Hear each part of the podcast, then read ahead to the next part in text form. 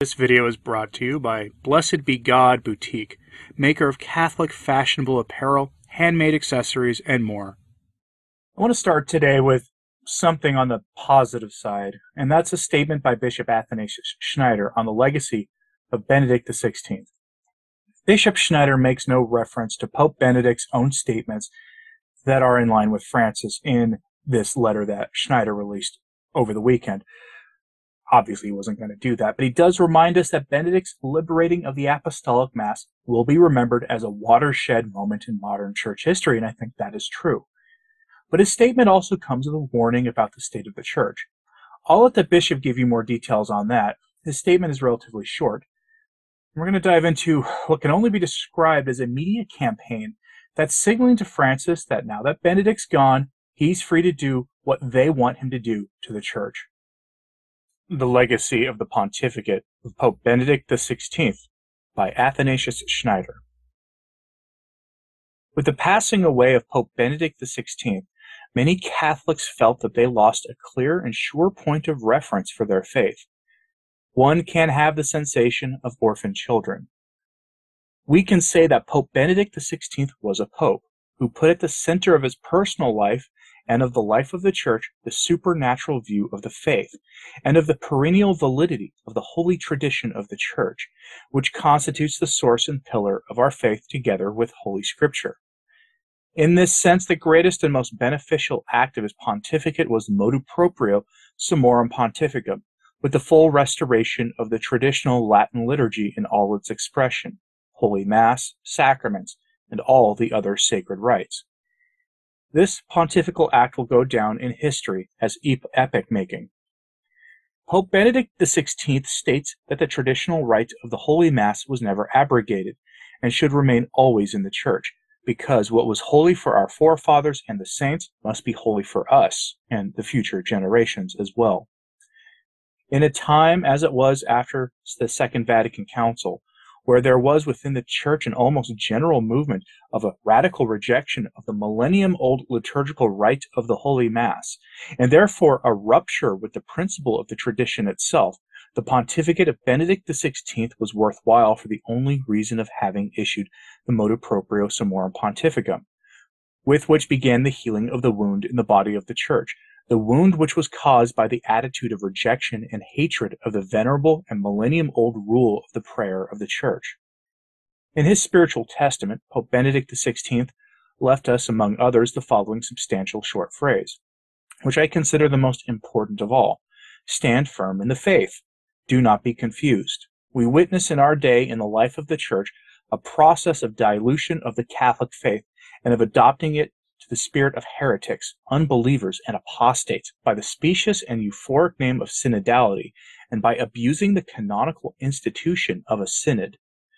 Such a situation is demoralizing for all true Catholics. Therefore, the legacy of Pope Benedict XVI, which is expressed in the words, "Stand firm in the faith, do not be confused," and in his epoch-making Motu Proprio Summorum Pontificum, remains a light, an encouragement, and a consolation.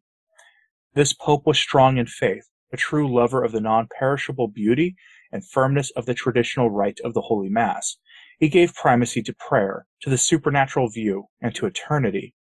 This legacy will overcome thanks to the intervention of divine providence, which never abandons his Church, the current enormous doctrinal confusion, the creeping apostasy, especially among a worldly and unbelieving caste of theologians, who are the new scribes, and among a creeping apostasy of not a few high-ranking clergy, who are the new Sadducees.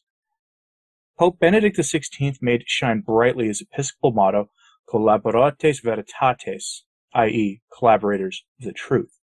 With this motto, he wants to say to each faithful Catholic, to each bishop, to priest, to each cardinal, and to Pope Francis as well, what really counts is the unshakable fidelity to the Catholic truth, to the constant and venerable liturgical tradition of the Church and the primacy of God and eternity. May God accept the prayers and spiritual sufferings which Pope Benedict XVI offered in his retired life, and grant for the future of the Church fully Catholic and fully apostolic bishops and popes. For, as St. Paul said, we cannot do anything against the truth, but only for the truth. See St. Paul's second letter to the Corinthians, chapter 13, verse 8. Those are beautiful words and a good warning from Schneider. But our main story is not so positive. The secular media are gushing over the fact that Benedict is now gone and no longer an obstacle to Francis's efforts to quote-unquote reform the church. And by reform, I mean remake the church into the image and likeness of the secular world, to establish an ape of the church that looks Catholic but is emptied of its divine content, to paraphrase the famous ape of the church warning and prophecy given by Fulton Sheen several decades ago.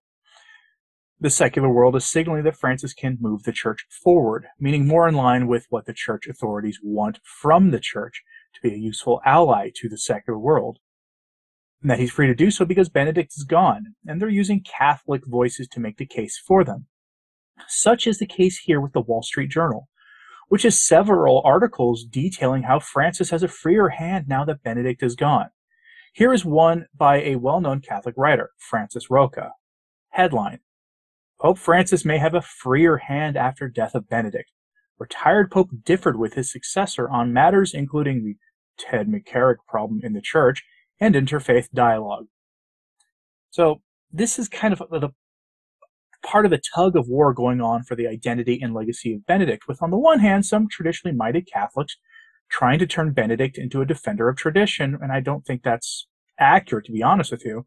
And on the other, secularists and modernists trying to frame Benedict as a great obstacle to Francis's great leap forward that he's pushing on the church. The truth, of course, was something else entirely, something that was in the middle of those two positions, but here we see Benedict as the great barrier to Francis narrative on full display. So from the Wall Street Journal article written by a Catholic, quote, Pope Francis has been the leader of the Catholic Church for almost 10 years, but he has been the only Pope in the Vatican just since Saturday. The death of Pope Benedict XVI came after a decade in retirement, has ended an extraordinary arrangement that helped define the current pontificate. While Pope Francis has already taken a markedly different tack than his predecessor, he may feel even freer to do so now. Benedict's presence in smiling and mostly silent obedience to his successor was a reassuring sign to many conservatives of continuity in church leadership, and hence of support for Pope Francis. But that made Benedict's occasional public statements all the more influential, especially when they indicated divergence with the current Pope's approach on matters, including the Ted McCarrick problem and interfaith dialogue. Pope Francis, who stressed his esteem for his predecessor, had an interest in avoiding explicit disagreement. End quote. Here we see a subtle framing.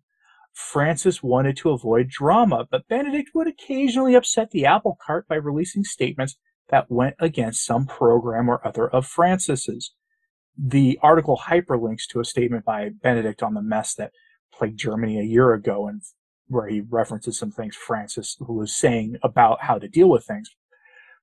Just last year, the church in Germany was actively blaming Benedict for their own Ted McCarrick problem, while using the problem to actively try to change the Catholic faith into something far more secular in the name of preventing those evil deeds from ever happening again, even though their reforms would actually make it more likely to have it happen again. Now in Germany, they sing Benedict's praises. Literally the same bishops who blamed him for the problems they themselves are responsible for now, seeing his praises in the strangest display of fake piety I have ever seen. Perhaps the only thing almost good about these reports claiming Francis has a freer hand to change the church now that Benedict is gone is that Francis is now able to establish rules for future retired pontiffs, as if popes retiring should be normalized, which they shouldn't be, but this article does make that argument, and it does invoke one of the, frankly, nastiest post-death critics of Benedict, Pastor Tommy Reese of the Jesuit Church. Quote, Pope Francis is now also freer to establish a protocol for retired popes, to make it clear that there is only one pontiff at a time, according to the Reverend Thomas Reese, author of the book Inside the Vatican. Critics on both left and right have said clear rules are necessary to avoid confusion about the church's leadership. He could not do it while Benedict was alive because it would have been seen as a criticism of Benedict and would have been seen as a demeaning if the retired pope had been told to stop wearing white, not call himself Pope, and return to his baptismal name, Father Reese said. Benedict consistently refrained from criticizing his successor in public, which may have exerted a restraining influence on some of his conservative followers, an influence now lifted with his death." End quote. Pastor Tommy Reese is an interesting choice for Mr. Rocca to extensively quote. Pastor Reese is a Jesuit evangelical minister who wrote an article a year ago saying he forgave Benedict for defending the integrity of the faith against innovations that he wanted to see. And then the day Benedict passed away, Pastor Reese promoted that article heavily in a move that can only be described as triumphalist and celebratory in nature.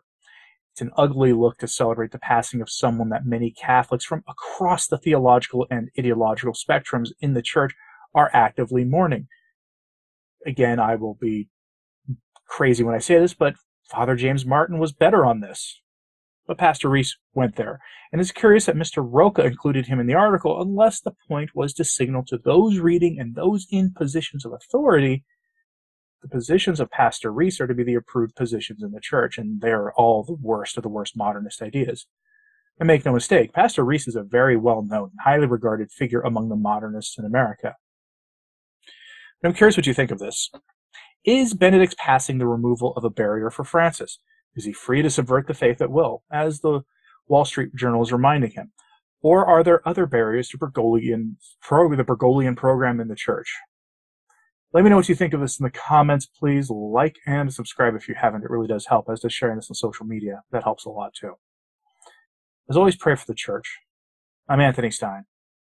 Ave Maria.